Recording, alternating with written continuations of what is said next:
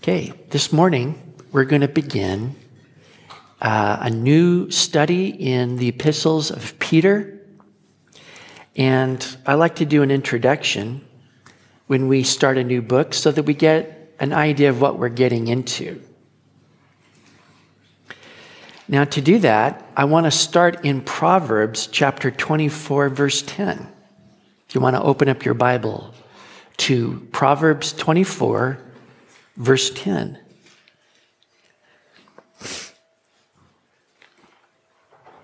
And you ask, what, what do the epistles of Peter supply to us? What need do they meet? And it's right here in Proverbs 24, verse 10.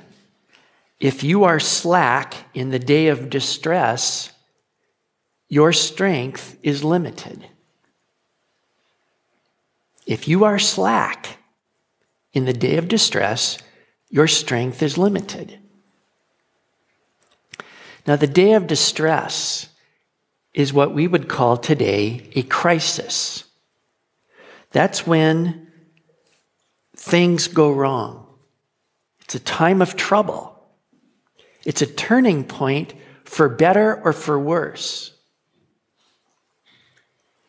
And there's an, a good possibility that it could turn out worse.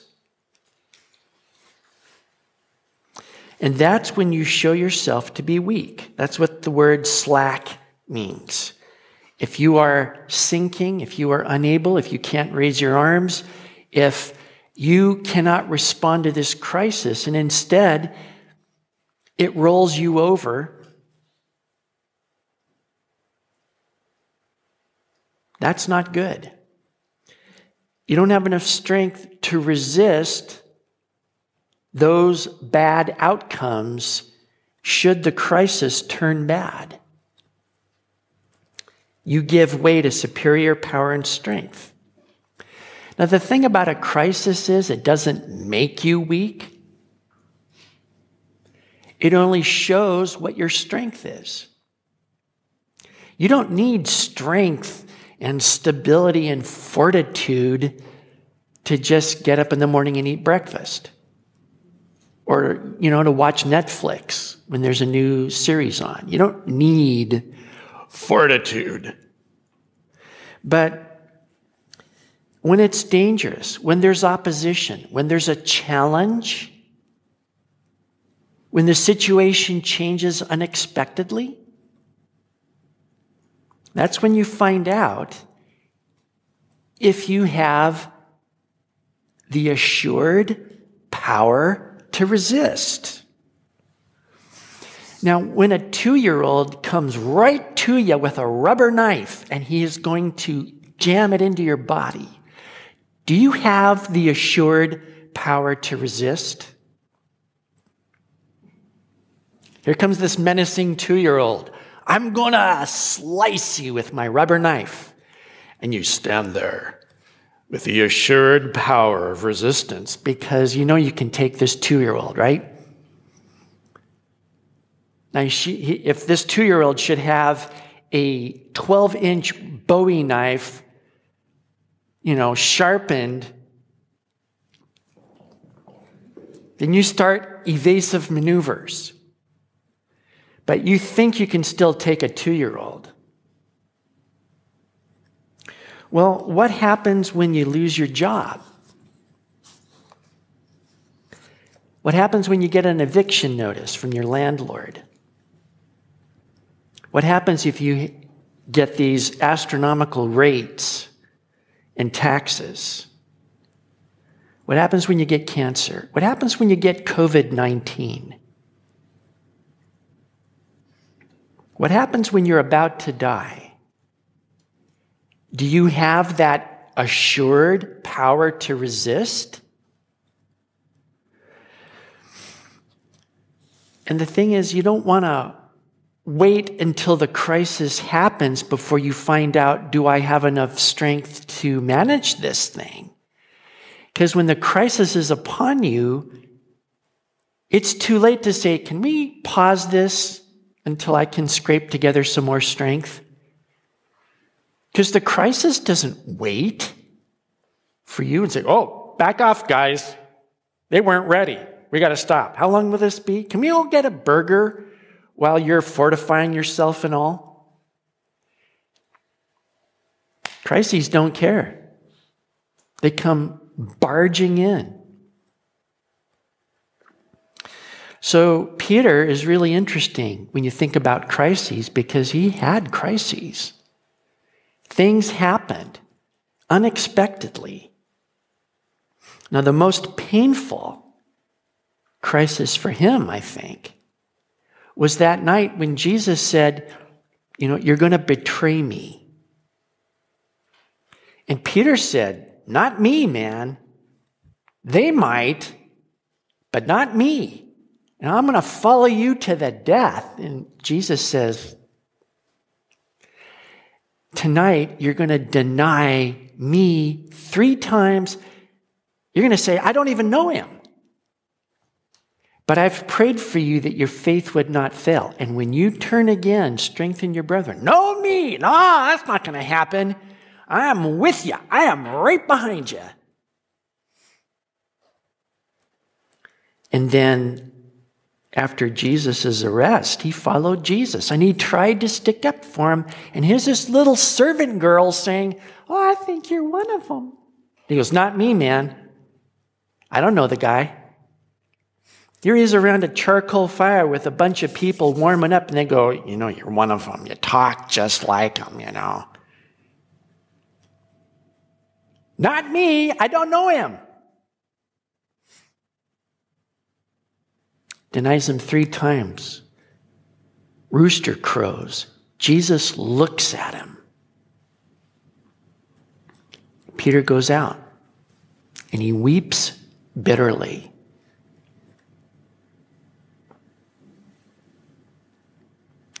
Now, Jesus said, when you've turned back again, strengthen your brethren.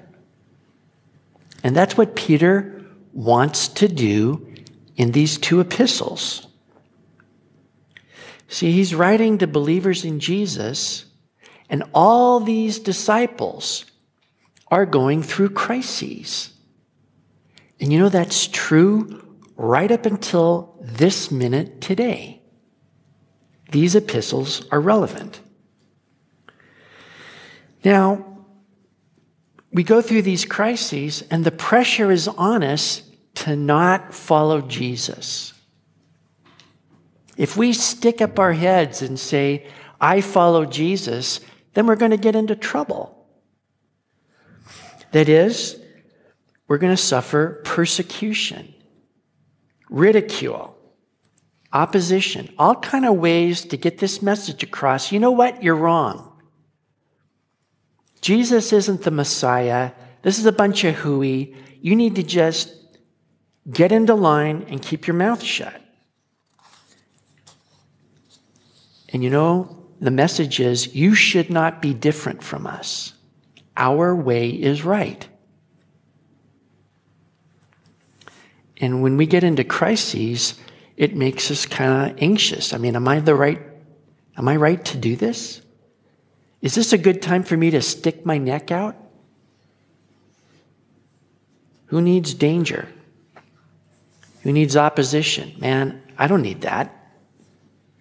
So, you know what we need is fortitude. You probably don't sling that around a lot, the word fortitude, but it means the strength of mind that enables a person to resist danger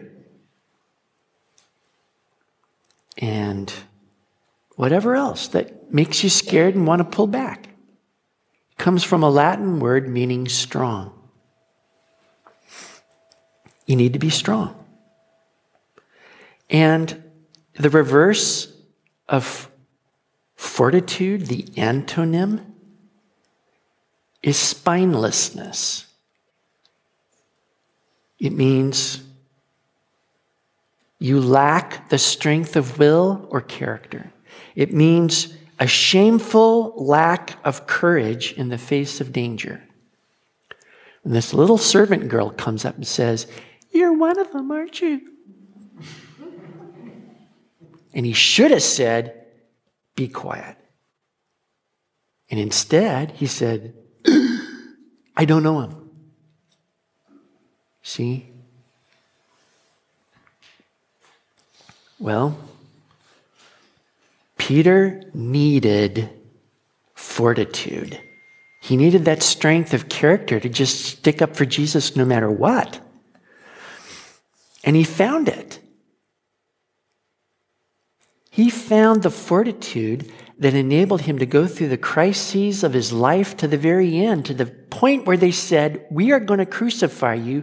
He said, Crucify me upside down. I'm not worthy to go in the same way my Lord did. So they crucified him upside down. You think, how did he do that? And here he is writing to people who are going to go through the same kind of suffering. And he wants to give them courage.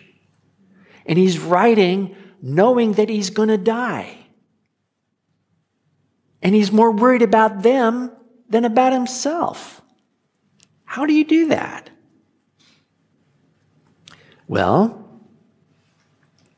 you see, Peter, in his epistles, always starts with doctrine first. And doctrine is not a complicated word, it's just the facts.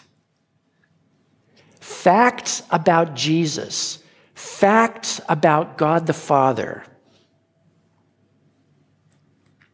And it's things that we already know. Really, there's not a single thing in here in these two epistles that's going to be a surprise. It's everything you've ever heard before. Well, these are facts that we need to be thoroughly aware of. We have to master these facts so that when, when we hear them, we, go, we don't go, oh, yeah, yeah, yeah, that's right. I forgot that one. Not only are we supposed to know these things and master them, we're supposed to turn around and teach them to other people. That is, you already know this stuff. But what about somebody else in the church? Do they know this stuff? So, you know, this is called disciple making. And all it means is when you learn it, then you turn around and teach somebody else who doesn't know that. And that's not something that just the pastor does. That's something everybody does. When you come across somebody who doesn't know as much as you do and they need to know it, you tell them. Now, when was the last time you ever taught anybody about Jesus? You know, how long have you been a Christian? Have you taught nobody in that time? Something to think about. And what Peter wants to emphasize is, is that we can't be weak in our grasp of these facts. You know, we resist danger because we're firm in our trust in Jesus. Jesus did rise from the dead. He is with me right now. Now, when the crisis comes, it challenges all these facts. Really? Is Jesus with you when you have to pay taxes? When you have to meet your deadlines? When your car breaks down? Is this a spiritual moment? What is the hymn for this car repair? And that's the challenge. It's like, okay, keep that stuff in your little religious box but out here in the real world, the rules are different. And you can't bring Jesus into everything. That's ridiculous. And we go, maybe you're right. Maybe it's Jesus in my little church, but during the rest of the week, it's dog eat dog. And the one with the biggest fangs wins. Is that how we play it?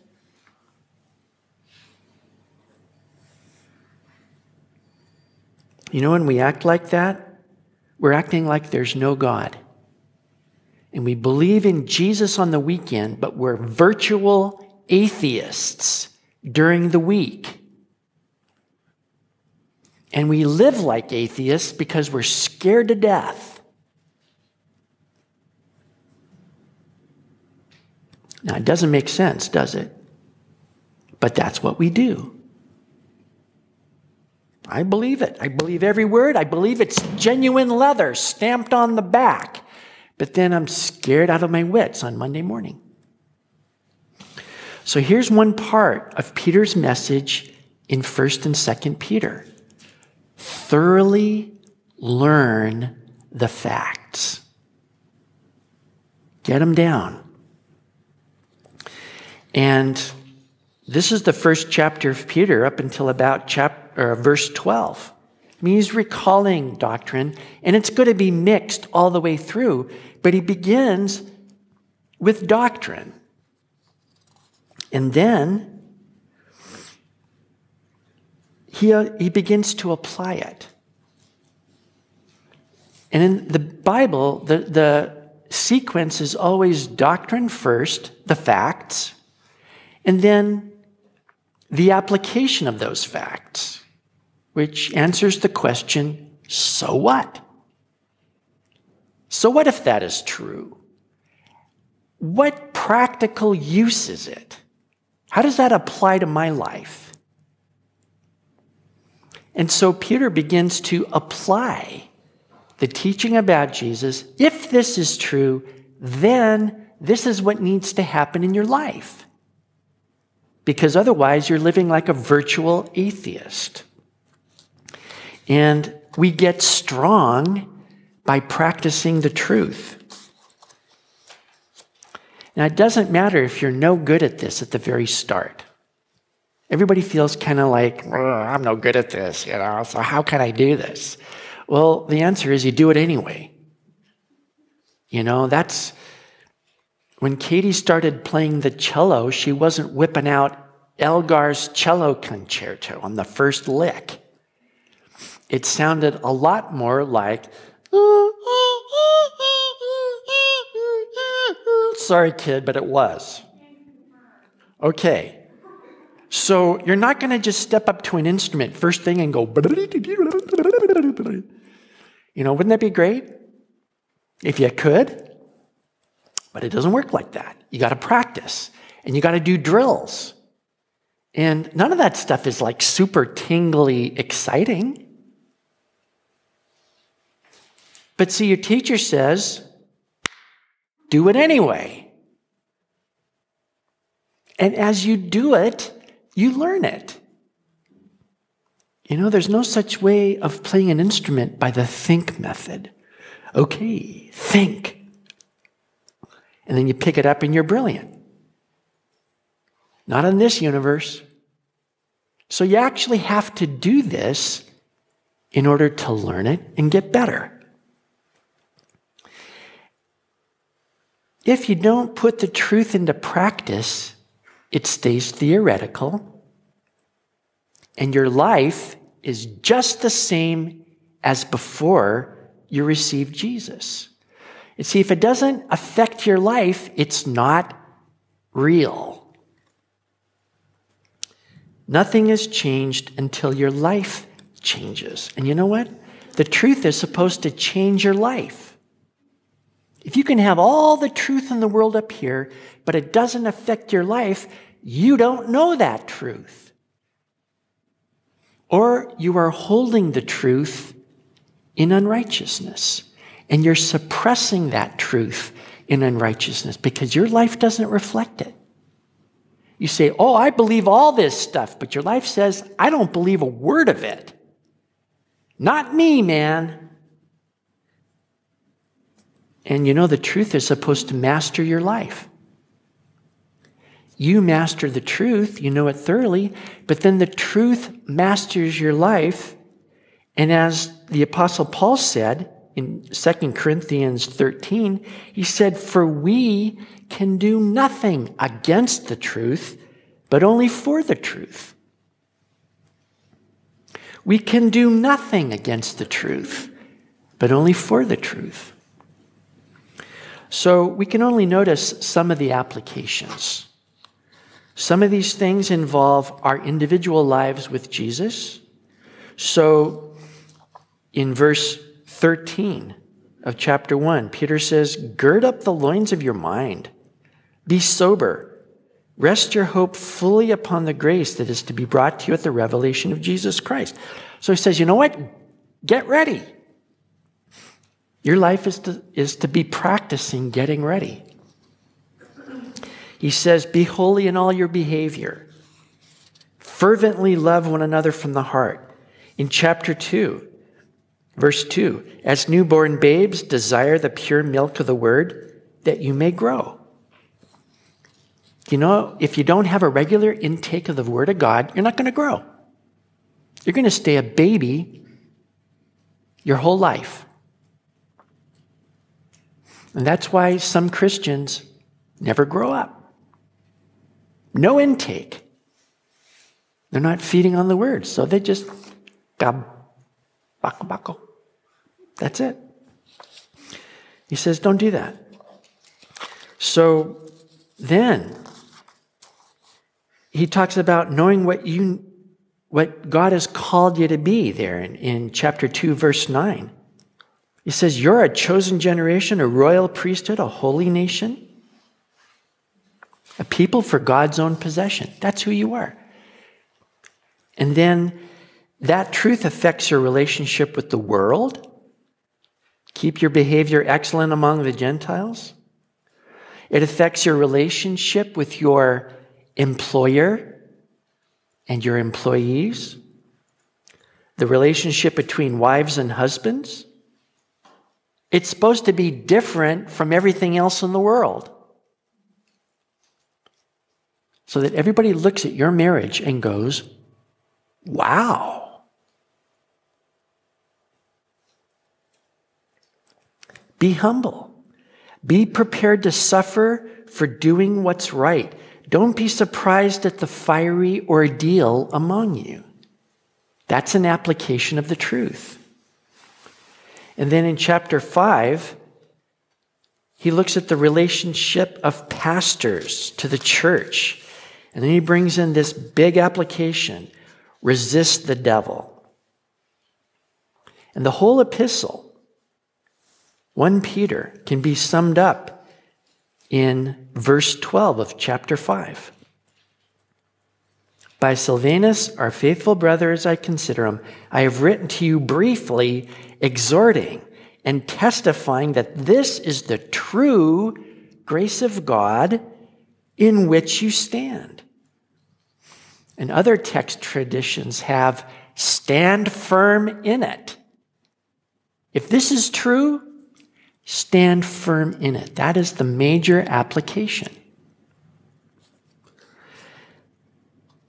Know the teaching and then live in it because it's true. Now, in 2 Peter, he brings in this idea of remembering what we've learned. And once again, he begins with doctrine. These great and precious promises by which you have become partakers of the divine nature, having escaped the corruption that's in the world through lust. And here's our two big choices do we partake of the divine nature and share in all the goodness of God? Or do we become corrupted by lust? And that just means sinful de- desires that cannot be satisfied, but we're caught up in them.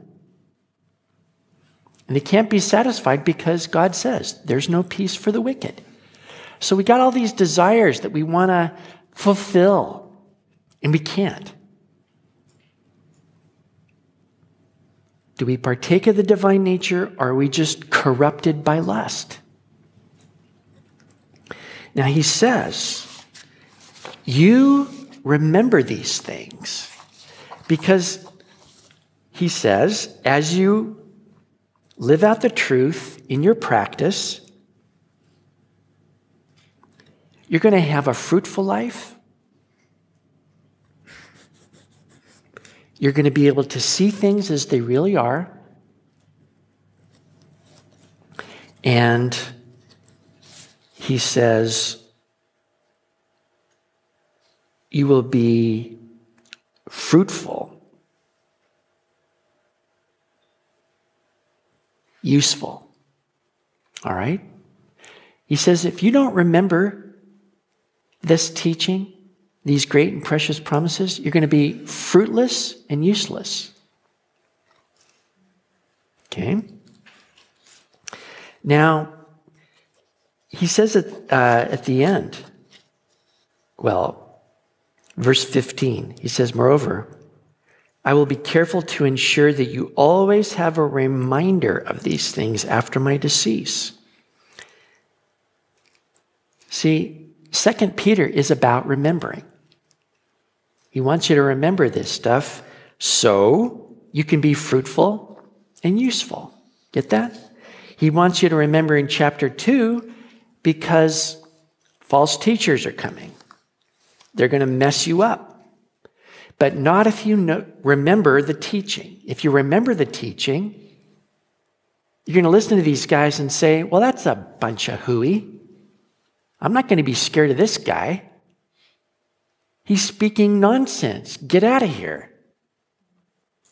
But the problem is, in this day and age, people hear some teaching, they might hear some screwball stuff on the internet, and they go, I can't ignore this because this might be God, so I'm going to do whatever they tell me to do. And it's not biblical. I'm going to miss the next move of the Spirit if I, if I reject this. It's like, no, you're not because that isn't the Holy Spirit. How do you know? Well, I read it in my Bible, and these guys are out to lunch. Forget them. Quit watching their videos, they're stupid. But if you don't remember the truth, all these false teachers are going to run you over and pick you blind. They cost, you know.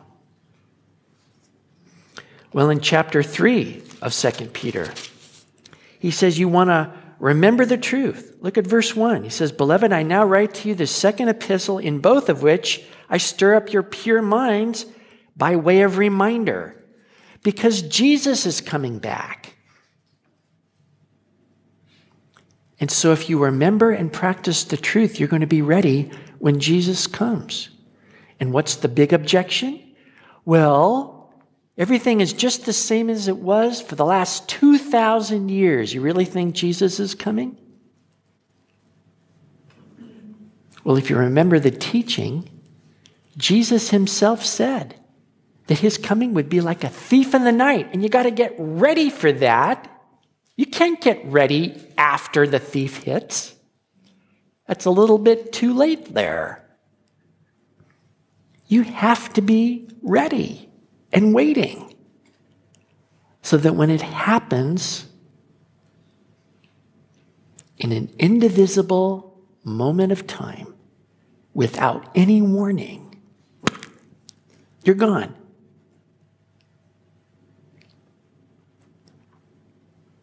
You have to be ready. And so he is emphasizing that you have to remember this stuff. So, it can all sum it up in chapter 3, verse 17. You therefore, beloved, since you know this beforehand, beware lest you also fall from your own steadfastness, being led away with the error of the wicked, but grow in the grace and knowledge of our Lord and Savior Jesus Christ.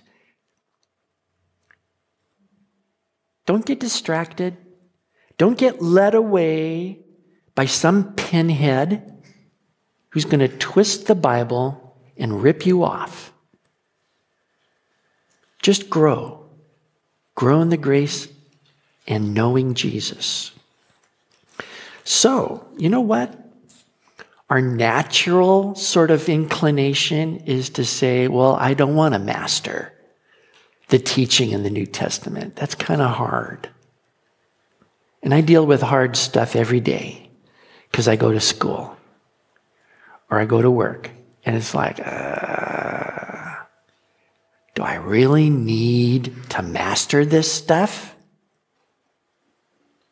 There's more interesting things to do. And I agree. Sometimes, just for myself, reading my Bible, I think, you know what? I've read this stuff before. And I've read my Bible a lot. I can show you the dates. I have tracked this stuff back to 1974. And I know that that makes me an old guy. Because I am an old guy. Boy, I thought it was safe to go to church. Get me out of here. But you know what? The crisis is on the way. I'm enough of an old guy to know that it's not if, it's when. And just when you think, you know, everything's going great, weld it, pow, comes something devastating. And then, do you have the strength? Are you just pow? Roadkill.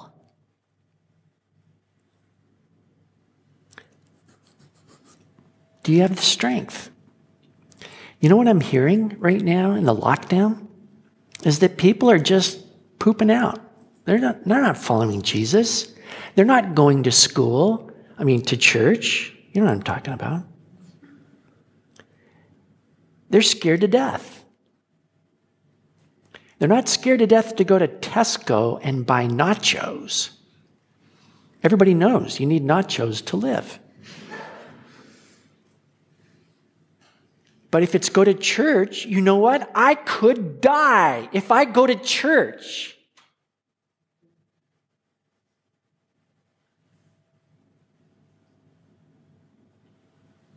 Now, you know, I know people are dealing with high risk situations, asthmatics, and people in an older age group. I understand all that stuff. But you know what? People by and large, are scared to death to come to church.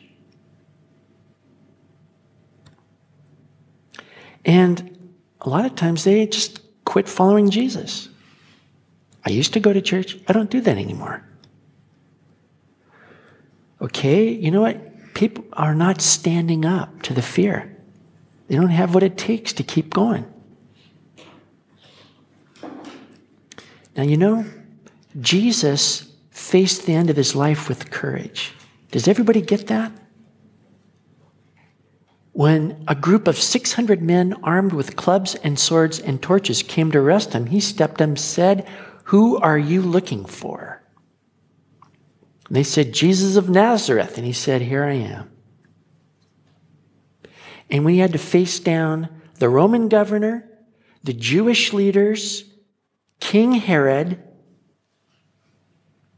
he just told him what he needed to tell him, and a lot of times he didn't even say a thing. He just defied them. And when it was his time to be crucified, he faced it. He despised the shame. You say, well, how did he do that? And some people have in the back of their minds, well, he cheated. He's God, right? So he's already this exalted being, and he's not like us. I'm just made of flesh and blood. But you know, that's not true. Before he was arrested, he prayed for three hours. And he prayed so intently that the capillaries on his forehead burst and blood mixed with his sweat.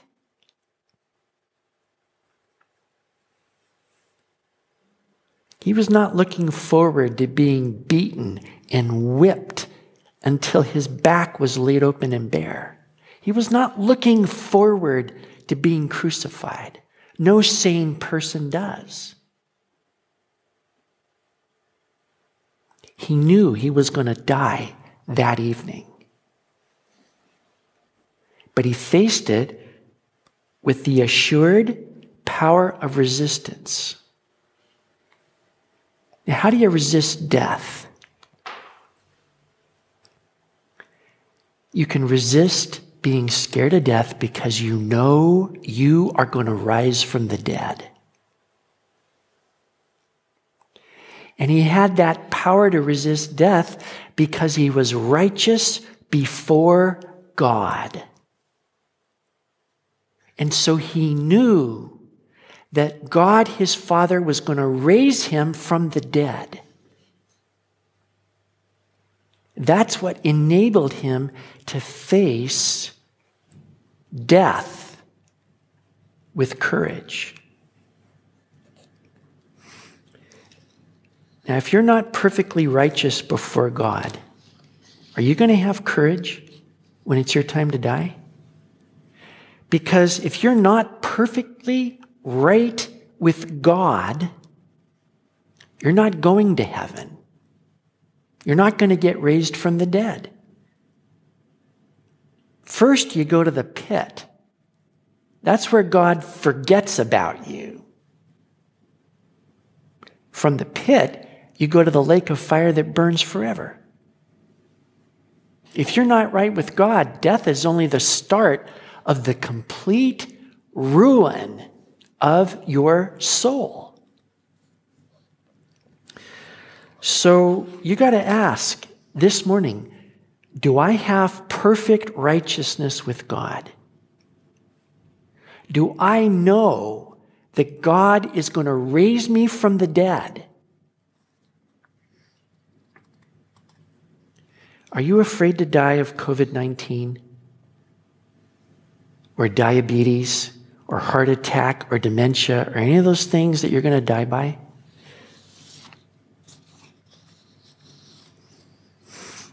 You know, I sympathize with anybody who doesn't know Jesus. I totally understand because you know what? Death is a big deal. And if you're not scared of death, you're crazy because you're going to die. Does everybody get that?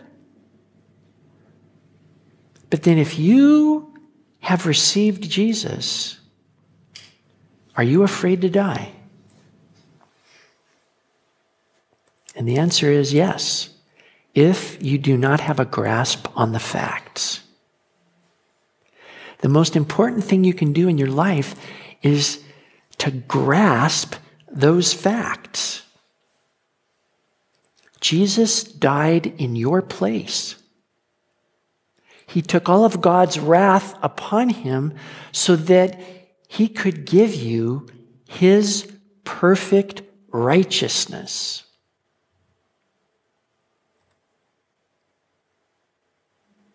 and you must receive him as your substitute. You know what? If you've received Jesus, you can stand against death. You can stand against taxes. Those are the two big ones death and taxes.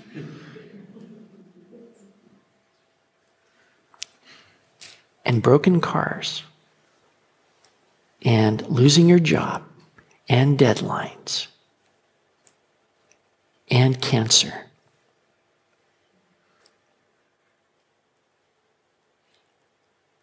And there is no other way. Does everybody get me? Otherwise, the fear is too great.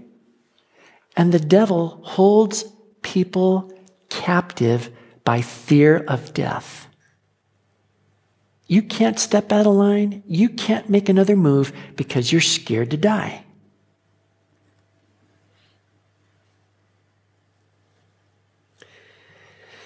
But if you have perfect righteousness, if Jesus is your Lord, then you know what? You don't even have to be afraid of death. Because you know you're going to be raised from the dead. And you know, we're going to take communion this morning.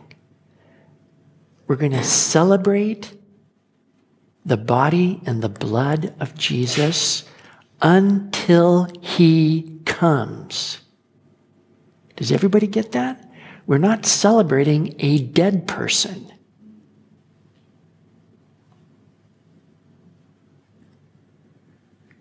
We're proclaiming the forgiveness of sins and perfect righteousness for everyone who believes and trusts in Jesus. Now, do you have that? If you have that, then you can take communion. But we're going to receive Jesus now. We're going to put our trust in him. We're going to live with him right now. Let's pray.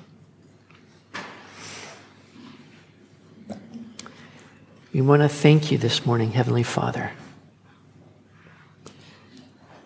because you have given us something that is infinitely more valuable than all of this world put together. And that is perfect righteousness. And that assured power to resist fear.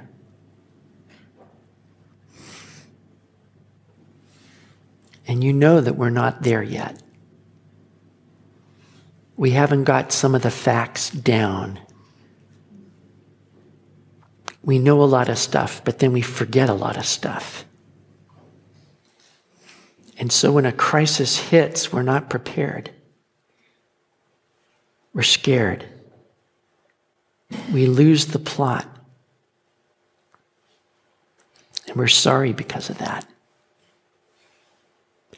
We want to turn to you this morning. And we want to put our trust in Jesus, our great substitute,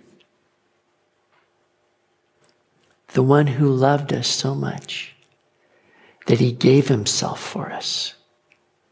That whether we live or whether we die, we are yours.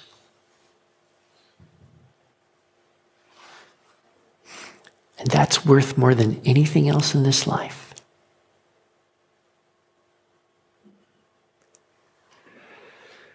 So help all of us today to receive Jesus. Help everybody in the live stream watching this to sort it out.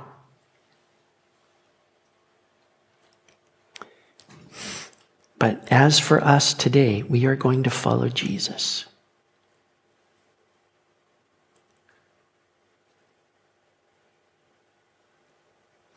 Bless our time of sharing in the cup and in the bread. As we sing worship songs, help us to draw near. And Lord, for everybody who's far off, who needs to confess sins, listen to us. Help us to confess our sins, and as we do, we know that you are faithful and just to cleanse us from our sins. Forgive us. Prepare our hearts now. For anybody who hasn't received Jesus, do it now. Say, Come into my life and save me and make me a person after your own heart.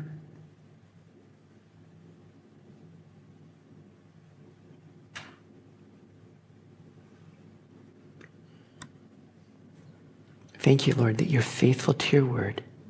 To those that received him, to them he gave the right to become children of God, to those who believe in his name. Bless our time of communion now in Jesus' name. Amen.